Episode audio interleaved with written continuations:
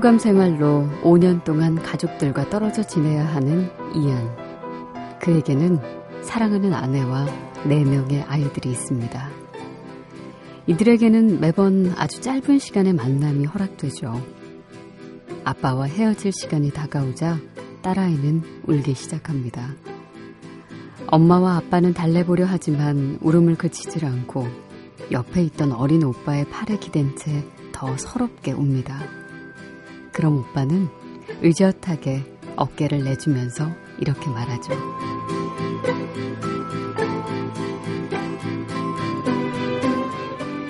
She likes me. 동생이 저를 좋아해요.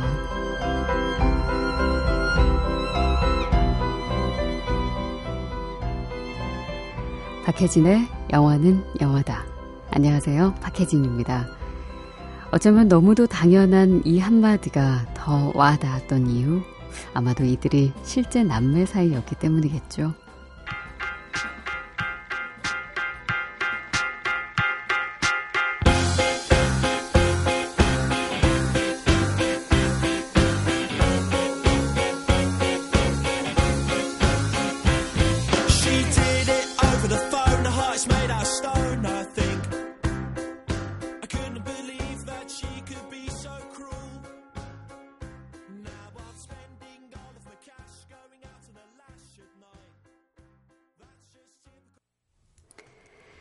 동그란 눈망울의 아이들, 이런 아이들과 함께라면 매일매일이 행복할 것 같은 그런 영화죠. 마이클 윈터바텀 감독의 신작 Everyday 중에서 어, 굉장히 흥겨운 곡이네요. The Lost Levels의 Never the First.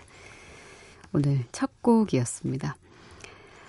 5년 동안 수감 생활을 하게 된 아빠를 만나기 위해 4명의 아이들은 머나먼 길 엄마 손을 잡고 버스를 타고 또 기차를 타고 걷기도 하면서 교도소까지 찾아가죠. 그리고 아빠가 없는 하루하루를 살아가는 가족들의 모습을 담고 있습니다. 독특한 건요, 영화 속 5년이라는 시간을 다큐멘터리처럼 5년 동안 촬영을 해서 보여준다는 거죠. 그리고 사남매로 출연하는 아이들은 실제로 친남매라고 해요. 어, 꼭 닮은 그 아이들이 5년 동안 성장하는 모습도 고스란히 음, 어, 담겨 있어서 어, 그 모습도 관찰을 할 수가 있죠. 그들이 실제 남매 사이였기 때문에 가능했을 장면들이 영화 곳곳에 등장을 하는데 막내 여동생이 이렇게 울음을 터뜨릴 때 옆자리에 앉은 오빠의 팔을 붙잡고 우는 장면. 그럼 오빠는 아빠를 바라보면서 자랑스럽게 말하죠. 여동생이 저를 좋아해요. 물론 여동생이니까 오빠를 좋아하는 건 당연하겠지만 실제 남매 사이라는 걸 알고 이 장면을 본다면 아마도 저절로 입가에 미소를 머금게 될 겁니다. 음. 갑자기 그 저의 어린 시절이 좀 떠오르기도 했는데요. 어, 저에게도 오빠가 두 명이나 있는데 저는 음, 막내거든요. 근데 어, 아주 큰 오빠와는 정말 나이 차이가 많이 나서 어릴 때는 정말 어려운 오빠였죠. 그리고 바로 위에 어, 오빠가 다섯 살 터울의 오빠인데 역시나 뭐 또래 친구들에 비하면 꽤 차이가 나죠. 그래서 내 어린 시절에도 우리 오빠가 이렇게 어깨를 빌려주면서 여동생이 저를 좋아해요. 이렇게 귀엽게 말했었던가 기억해 봤더니 너 저만 치서 떨어져 와. 이렇게. 그게 언제쯤이었나 생각해 보니까 다섯 살 정도 차이가 나니까 오빠가 한참 예민하던 사춘기 시절인 고등학교 때, 고등학생 때, 지금 한 17, 18이잖아요. 그때 저는 초등학생이잖아요, 여전히. 근데 그렇게 그 오빠가 하는 모든 게 좋아 보이고 그 오빠가 가는 그 세상은 왠지 내가 모르는 좀 신비로운 세상일 것 같아서 꼭 따라가고 싶어요 했던 것 같아요. 따라쟁이들처럼. 그래서 음 나도 갈래 갈래 하면서 따라가면은 마지못해 어떻게 나가긴 했는데 좀 창피했던가 봐요. 그래서 길가를 걸을 때면 자만치서 떨어져 오라고 내 동생인 줄 모르게 그렇게 했었던 기억이 나네요. 그때 서러워서 막 엉엉엉엉 울었던 그런 추억도 있고요. 근데 그러던 오빠가 나중에 어, 결혼을 할 즈음에 결혼하기 전에 잠깐 음, 이 여의도 근처에서 함께 살았던 적이 있었는데 참 많이도 아꼈었던 것 같아요. 그때 결혼을 하면서 어, 그 전에는 요리를 좋아해서 주말에는 정말 한상 떡 벌어지게 본인과 나를 위해 어, 그 상을 차리곤 했었는데 이제 그런 생활이 끝이잖아요. 그래서 음, 마지막 날이었던가 그 조그만 텔레비전 위에 A4 용지가 한 묶음 올려져 있더라고요. 그래서 그게 뭔가 하고 봤더니 어, 오빠가 그동안 그 종종 음, 잘 해줬던 그리고 제가 맛있게 먹었던 요리들의 레시피를 인터넷에 막 뒤져가지고 몇 장을 뽑았었나 봐요. 그래서 그걸 보고 굉장히 감동의 눈물을 흘렸던 그런 생각이 나네요. 음.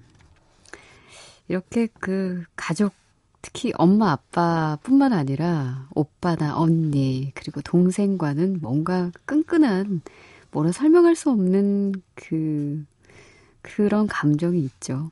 음. 잘 살아요. 어린 시절, 시절에 이런 추억이 있다는 거 참 행복한 일인 것 같아요.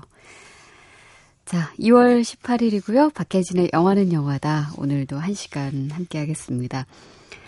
함께 듣고 싶은 영화 음악 이쪽으로 보내주세요. 샵 8001번이고요. 단문은 50원, 장문은 100원입니다. 인터넷 라디오는 음, 미니, 미니는 무료로 사용 가능하시고요. SNS는 movie is movie로 들어오시면 됩니다. 음. 9851번으로 저희 아빠는 밖에서는 철저하시지만 안에서는 정말 다정하신 분이십니다. 그래서 저는 딸인데도 아빠랑 얘기도 많이 하고 장난도 잘 치죠. 농사 지으셔서 저랑 동생 키우시느라 하얗던 피부가 새까매지실 정도로 고생을 많이 하셨어요. 제가 자란 만큼 또 그렇게 늙으신 아빠를 보면 너무 속상합니다. 무서운 엄마와 욱하는 동생 사이에서 큰 소리 한번 못 치시는 모습이 너무 싫어서 저는 무조건 아빠 편이랍니다. 그 딸과 아빠 사이에는 또 이런 이런 맛이 있, 다고 하, 더라고요 음. 그러고 보니 저도 막내여서 아빠에게 꽤 사랑을 많이 받았었는데 특별히 더 다른 형제들은 이해 못했던 부분을 저는 아빠를 좀 이해할 수 있었던 부분도 있었던 것 같아요.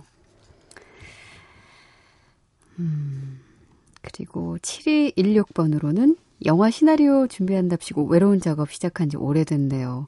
올해 안에는 반드시 초고를 완성하겠노라고 사람들에게는 말하고는 있지만 점점 지칩니다. 이 시나리오 작업한다는 게 굉장히 어려운 일이죠. 어, 특히 이 영화 한 편을 만들기까지 그리고 그게 스크린에 오르기까지 참 힘겨운 일이라는 거 우리가 뭐 그 미디어를 통해서 좀 많이 접하기도 했는데 창작의 일은 굉장히 고독하고 힘든 길인 것 같습니다. 그럴 때 음, 볼륨 좀만 높여주시고요. 잠시 귀를 좀 여유롭게 해주세요. 음, 좋은 작품 나오면 저희에게도 반드시 소개해 주시면 고맙겠습니다. 자, 신청곡 함께 들게요. 8786번으로 영화 아서의 주제곡 크리스토퍼 크로스의 Best That You Can Do 신청해 오셨네요. 어, 라디오 스쳐 돌리다가 득템한 프로 그녀 박혜진 근데 제 이름을 그 남자 탤런트 배우 있잖아요. 박혜진이라고 해주셨네. 저는 박혜진입니다. 여의. thank you입니다. 대구 45세 아줌마입니다. 하고 보내주셨네요. 자, 함께 들을까요? 어, 81년도에 개봉한 영화죠. 아싸. 어, 신청해주신 Best That You Can Do 이 곡은 82년 그 아카데미 주제가상을 받은 곡입니다. 크리스토퍼 크로스.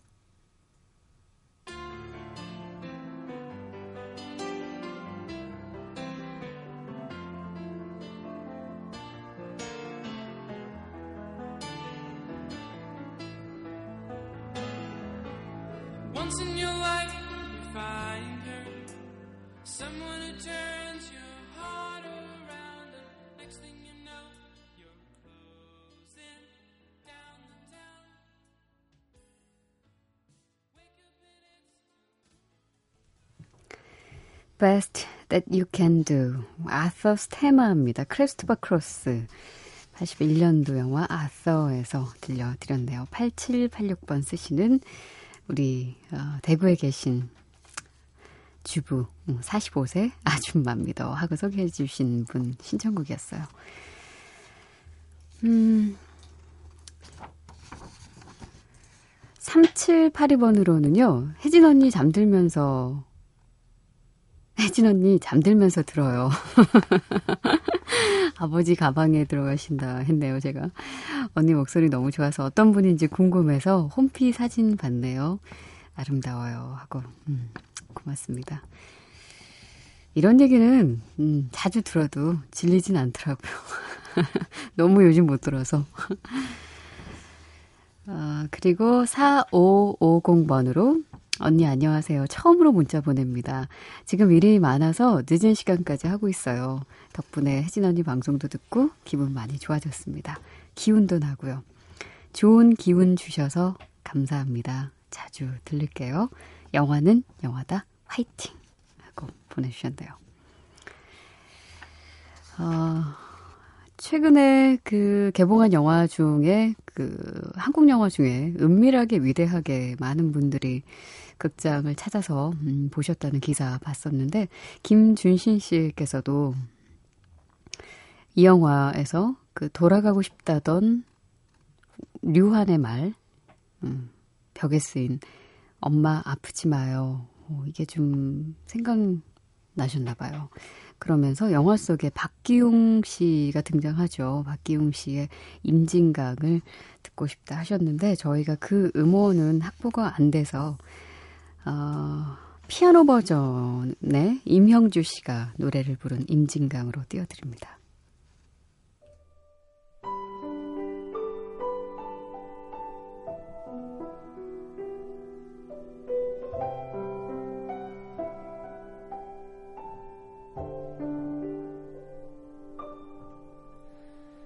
임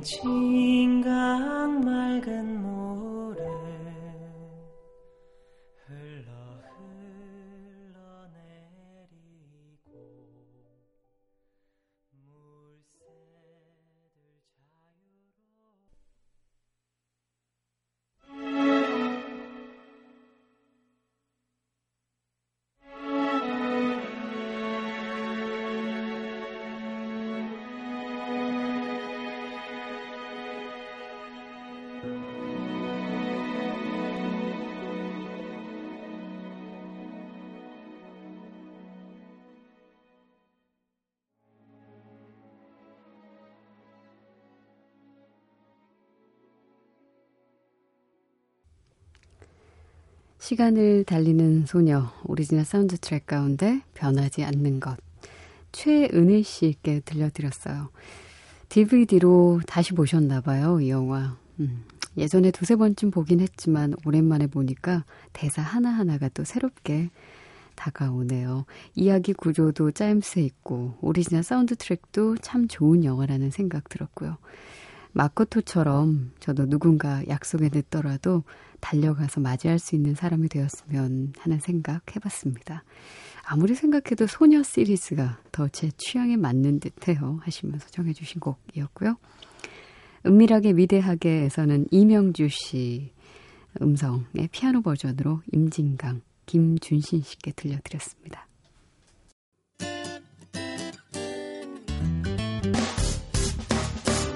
기쁠 때면 내게 행복을 주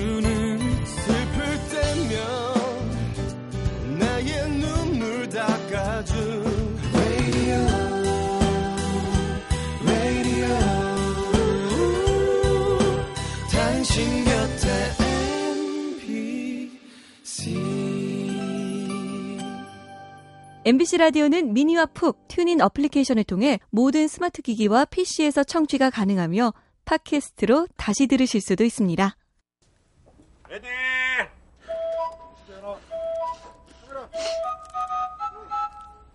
영화는 액션. 이름이 4월이라 하옵니다. 이름이 James. James Bond. 10등급 수영 씨.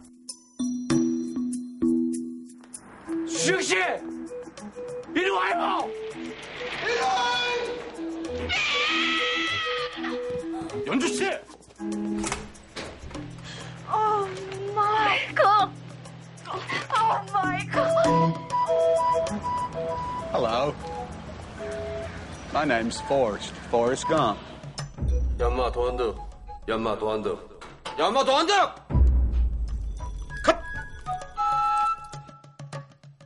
영화는 이름이다.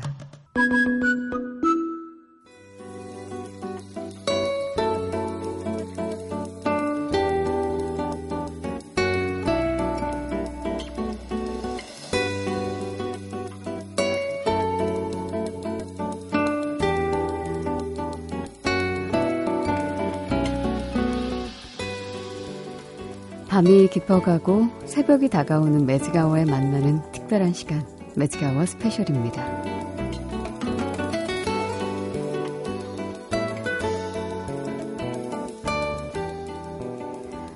얼마 전 영국의 인기 록그룹 뮤즈의 유튜브 채널에 7초짜리 동영상이 하나 공개됐습니다.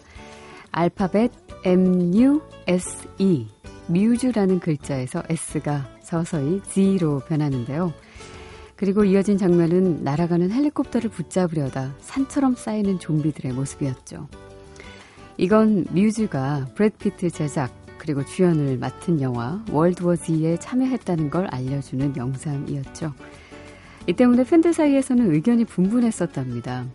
일단 영화 예고편에서 6집 수록곡 Isolated System이 사용됐지만 그래도 시사회 때 콘서트를 하나 아니면 혹시 주제가를 부르나 등등 그런 기대 어린 궁금증을 갖게 된 거죠. 그런데 이젠 다들 아시죠?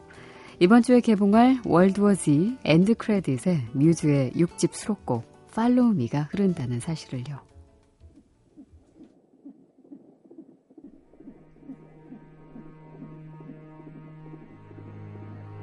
When darkness falls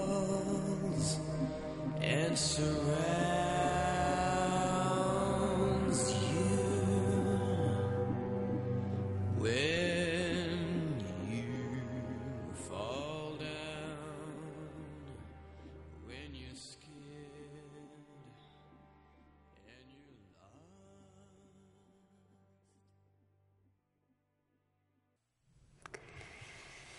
월드워 Z를 마지막까지 봐야 하는 이유가 바로 여기에 있습니다. end credit의 뮤즈의 Follow Me.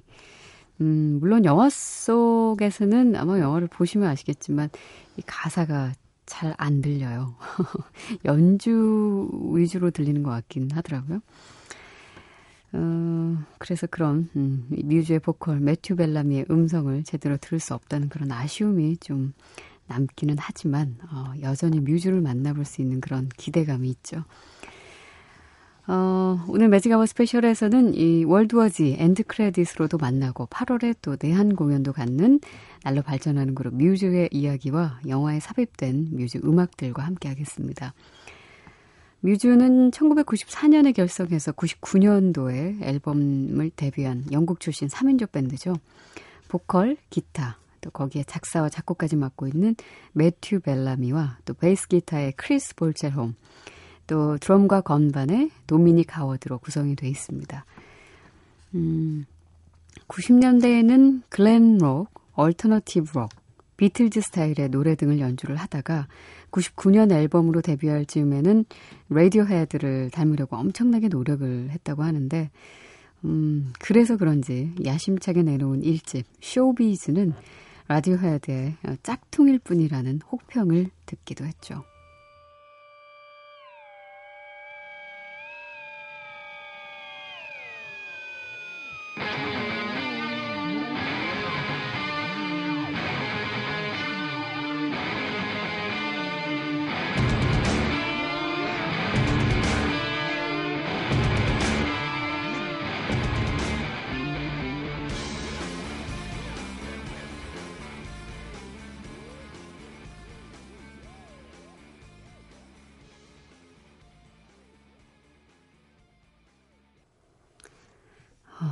어떠신가요? 레디오헤드의 느낌이 좀, 음, 나나요? 지금 들으신 곡, 그, 이들의 1집 앨범 수록곡이면서 아담 샌들러가 주연했던 2000년 작품 리틀 니키에 삽입됐던 뮤즈의 Cave라는 곡이었습니다. 레디오헤드의 색깔을 지워내는 것, 음, 이후에는 이게 뮤즈의 숙제였습니다. 그런데 작업의 시간이 그리 오래 걸리지 않았죠. 2001년에 내놓은 뮤즈 2집 음, Origin of Symmetry 부터는 뮤즈만의 음악적 색깔이 확실히 드러나기 시작합니다. 음악 팬들은 이들을 다시 보기 시작하죠. 음, 그리고 같은 시기에 뮤즈는 라이브 앨범 어, 훌라발루도 발표를 하게 되는데 이거 역시 뜨거운 반응을 이끌어냅니다. 뮤즈는 이제 다음 앨범이 너무나 기다려지는 그런 그룹이 되죠. 영화계에서도 이들의 이집 앨범을 그냥 놔두진 않았습니다. 이집 수록곡 New Born은 휴잭맨, 존 트라볼타, 할베리가 출연한 2001년작 스워드피쉬에 편곡이 돼서 사용이 됐고요. 2003년에 나왔던 엑스텐션에서는 추격신과 마지막 end credit에서도 등장을 하죠. 그리고 니나 시몬, 마이크 부블레 등이 불러서 이미 익숙한 Feeling Good은 뮤즈를 만나서 획기적으로 변신을 했는데 윌 스미스가 주연한 2009년 작품 세븐 파운드에서 만날 수 있었죠.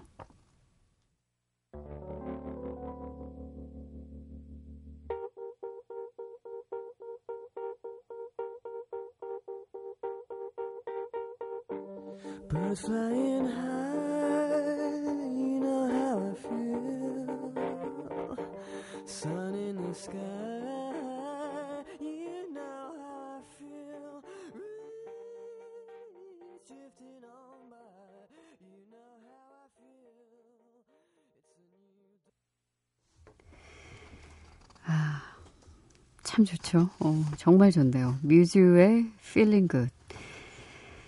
음, 윌 스미스 주연의 2009년작 세븐 파운드에서 들려드렸습니다. 뭐 니나 시몬이나 마이클 부블레, 니나 시몬 버전은 그 어, 1%의 우정에서도 등장을 하죠. 그래서 저희가 한번 들려드렸던 기억이 나고 마이클 부블레는 그냥 팝으로 들으셨던 분들도 많으셨을 텐데 전혀 다른 느낌의 아주 섹시하고 세련된 뮤즈의 Feeling Good 들었습니다. 어, 근데 뮤즈는요, 이때까지도 발톱을 감추고 있었던 것 같아요. 2003년에 내놓은 3집 정말 대단했죠. Hysteria, Time is Running Out, Stockholm Syndrome, Blackout 등등 어, 수록곡 전체가 모두 다 대히트를 치게 됩니다. 브리팝의 하드록을 접목시킨 뮤즈, 이 앨범에서 자신들의 괴력을 여실히 드러내주죠. 역시 영화계에서도 이들의 음악에 눈독을 들입니다. 그 중에 한 명이 데니 보일 감독이었죠. 그는 자신의 2004년작 밀리언즈의 뮤즈의 음악 히스테리아와 블랙아웃을 삽입시킵니다. It was the most daring, most brilliant, cleverest, and biggest robbery on record ever. The train was here. The train, the one with the money. Use notes. Right. The van comes in onto the platform here. 영화 밀리언즈는 두 형제가 돈가방을 발견하면서 생기는 이야기인데요. 지금 나가고 있는 이 장면은 친구가 이들 손에 돈가방이 오기까지의 그 과정을 설명하는 장면입니다. 어, 이 장면과 함께 배경에 흐르는 곡 뮤즈의 히스테리아죠. for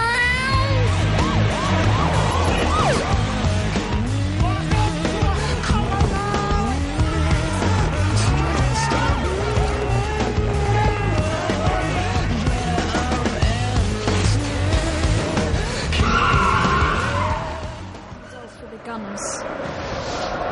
Please advise, guy. I think we've lost them. They don't catch the men, but that's all right. Because when they get back to the van, there's the missing bag. How do you know? How do you know all that? His uncle works for the police. The van is 히스테리아에 이어서 어, 지금 분위기가 다른 음악이 흐르고 있죠. 뮤즈의 블랙아웃입니다. Where's the last place you're gonna look? House. Maybe. So the train moves off with the new driver and all the money. On the train. The money was on the train, and so was a robber. Lateral thinking. the money stays on the train, and so does a robber.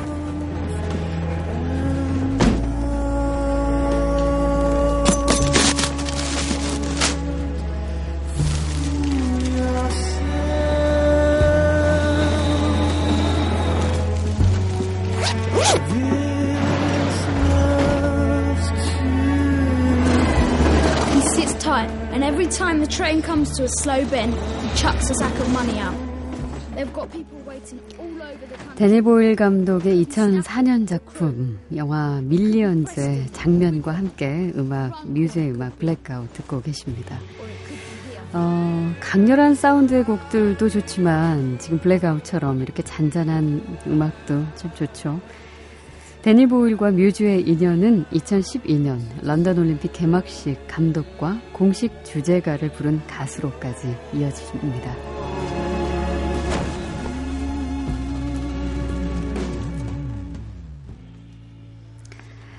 이렇게 3집의 엄청난 성공 이후에 뮤즈가 4집에 대한 부담이 있지 않을까 싶었지만 그건 기호에 불과했습니다. 2006년 이들의 4집 Black Holes and the Revelation이 발표되면서 대중은 물론이고 평론가들까지도 극찬을 쏟아냈거든요. 3집도 호평 일색이었지만 평론가들은 뮤즈의 4집이 좀 더 짜임새가 있다고들 말을 했죠. 특히 이 앨범에는 트와일라이트의 삽입곡인 Supermassive Black Hole이 실려 있는데 이 곡은 앨범 발표 전에 싱글로 내놓아서 검증을 받은 곡이죠. 그래서 사집에 거는 기대는 더 커질 수밖에 없었고 뮤즈는 팬들의 그런 기대를 저버리지 않았습니다. 이 앨범은 영국 발매 첫 주에 거의 12만 장을 육박하는 판매고를 올리게 되죠. 자, 그럼 Twilight에서 Supermassive Black Hole이 나오는 장면과 그 음악 이어서 들어보겠습니다. 벨라가 어, 컬렌가의 사람들과 야구 경기를 하는 장면에 흐르는데요. 악천후일 때만 야구를 하는 컬렌가의 비밀을 벨라가 알게 되는 순간이죠.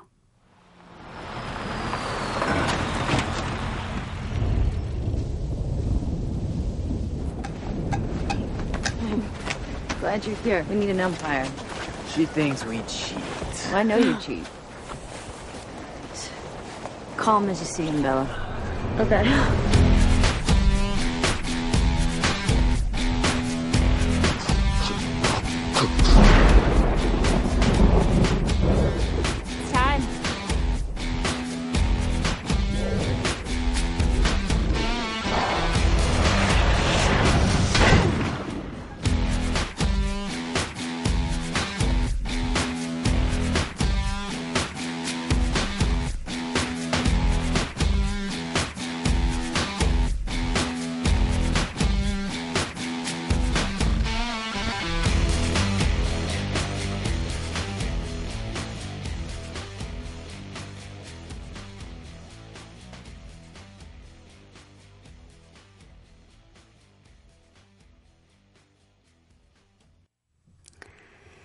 아, 음악 정말 다 좋은데요. 록 음악이 주는 그런 강렬함, 그리고 뱀파이어들의 신비로운 느낌이 아주 잘 어울리는 뮤즈의 Supermassive Black Hole.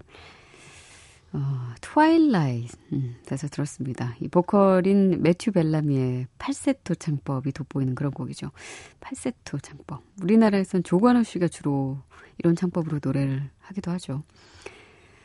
음, 뮤즈 음악은 Twilight 시리즈 New Moon과 Eclipse에서도 만날 수가 있습니다. 각각 Belong to You와 Neutron Star Collision이 쓰였는데 이처럼 Twilight 시리즈의 뮤즈 음악이 자주 등장하는 이유를 알아봤더니 이 전 세계를 뱀파이어 열풍으로 몰아넣었었던 작가 스테파니 메이어가 뮤즈의 엄청난 팬이었다고 하네요. 뮤즈의 노래가 없었다면 Twilight도 없었다라는 그런 인터뷰를 했다고도 하던데 인류 역사나 외계 문명, 초자연적이고 신비로운 것들을 다루는 뮤즈의 음악을 들었으니까 아마 작가 역시 인간 외적인 존재들에 대한 이야기를 쓸 때 아마 영감을 받았을지도 모르겠네요. 자, 그럼 뮤즈의 음악이 담긴 다른 작품, 2010년작 투어리스트로 가보겠습니다. 조니 뎁과 안젤리나 졸리가 주연한 영화죠. 반전 있는 액션 영화. 이 영화에서는 예고편에도 뮤즈 음악이 흐르고, 흐르고요. End credit에서도 뮤즈의 노래가 등장하는데 바로 Starlight입니다.